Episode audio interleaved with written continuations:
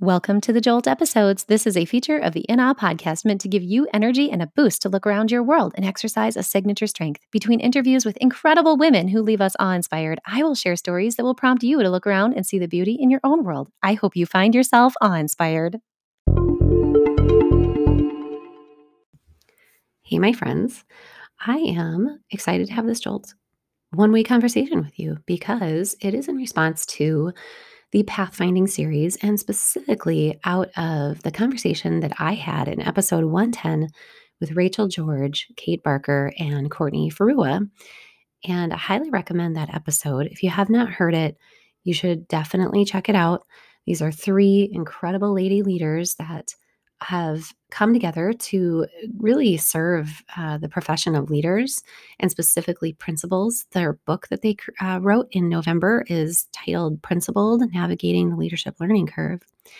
Specifically, I wanted to talk about the part of our conversation where I asked all three ladies what their greatest learning curve was. And in response, Rachel indicated that hers was in the shifting of leading at different levels and in different spaces and different contexts, she had to understand that her approach needed to be different for every group because there are different people who are dynamic in those organizations. And so she had to learn that her approach needed to change um, to meet the needs of the people with her.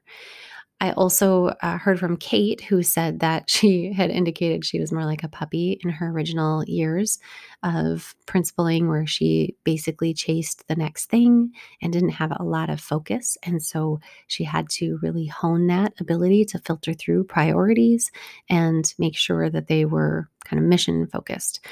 And then Courtney shared her experiences of learning how to utilize the Myers Briggs so that she could best lead the people around her. And I think one of the most profound pieces that she shared was how, when she learned about herself and then she learned about the people she was working with, they were all complete opposites uh, from her. And to me, that is so powerful because it shows that, you know, so many leaders, I think they, they don't realize it, but they lead in the way that they're comfortable with, not thinking about the fact that uh, the people that they're leading may need something very different from them. So, um, that just kind of summarizes quickly what I wanted to be able to talk about today in connection with that, because I think that it's really critical when we are looking at finding our own paths that we understand A, that even award winning, highly celebrated leaders did not get to that point uh, instantly. Like they didn't walk into those situations and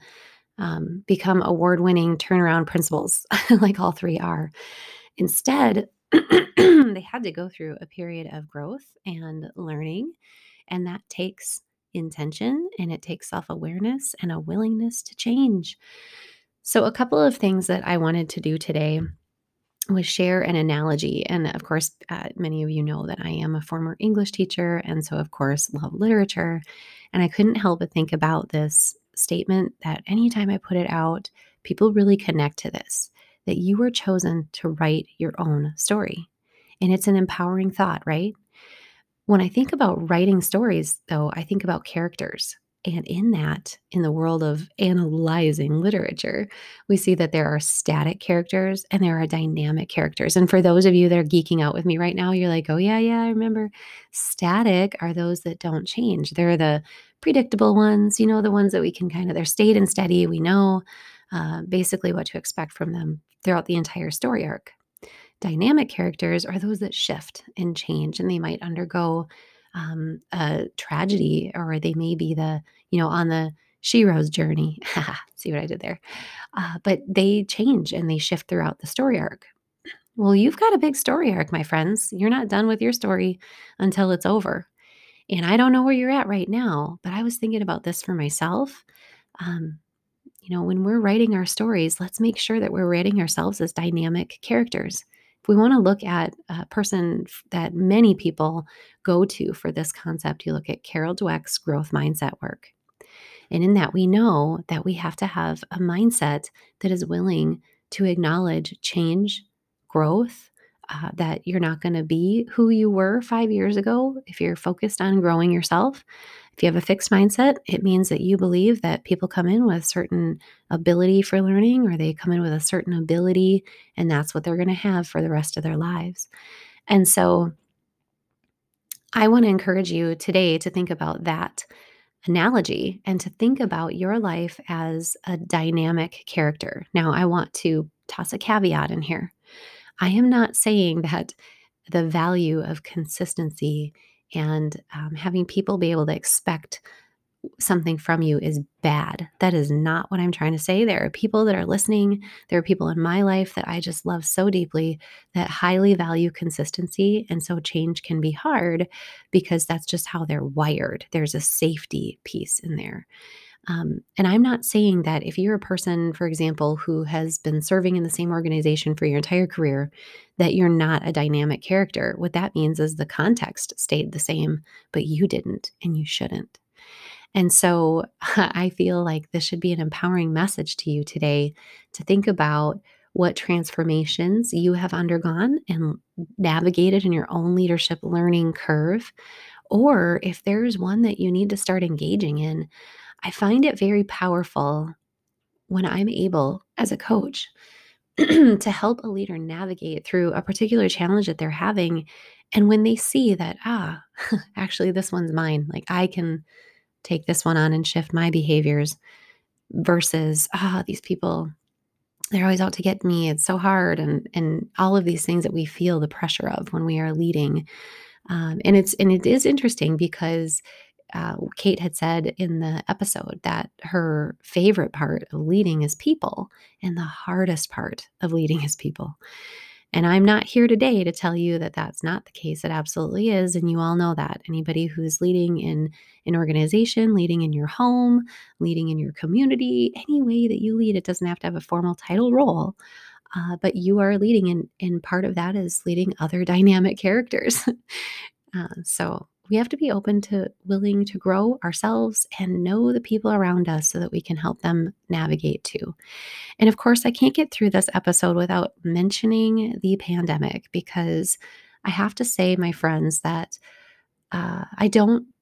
I don't know your context and what you've been through. So many people have led through very tense times, um, challenge, crisis, but I wanted to share this with you because I found it to be absolutely um, heart stopping this week.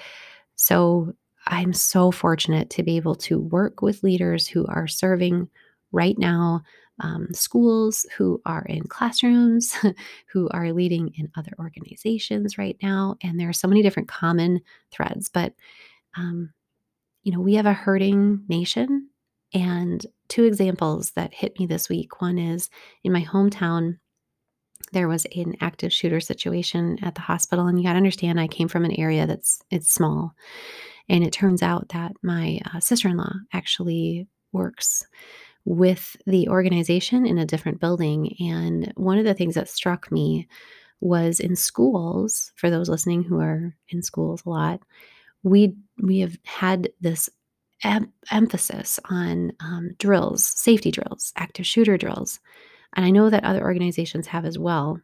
But it just struck me that, um, you know, it, it kind of propelled me back into that world as I was listening to her just kind of speak about the fact that the individual is somebody that they'd been warned about before, and then and then this event happened, um, and that propelled me then uh, in to be reactive just inside of myself and process when one of my dear close friends was talking about an incident where they had a threat a safety threat at school and through processing through that another um, leader said yeah we have normal things that happened during the pandemic too.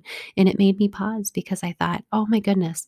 First of all we just referenced a safety threat as normal and outside of the pandemic and it made me really just pause and realize the amount of tension and um, chaos and stress that you as leaders right now are dealing with.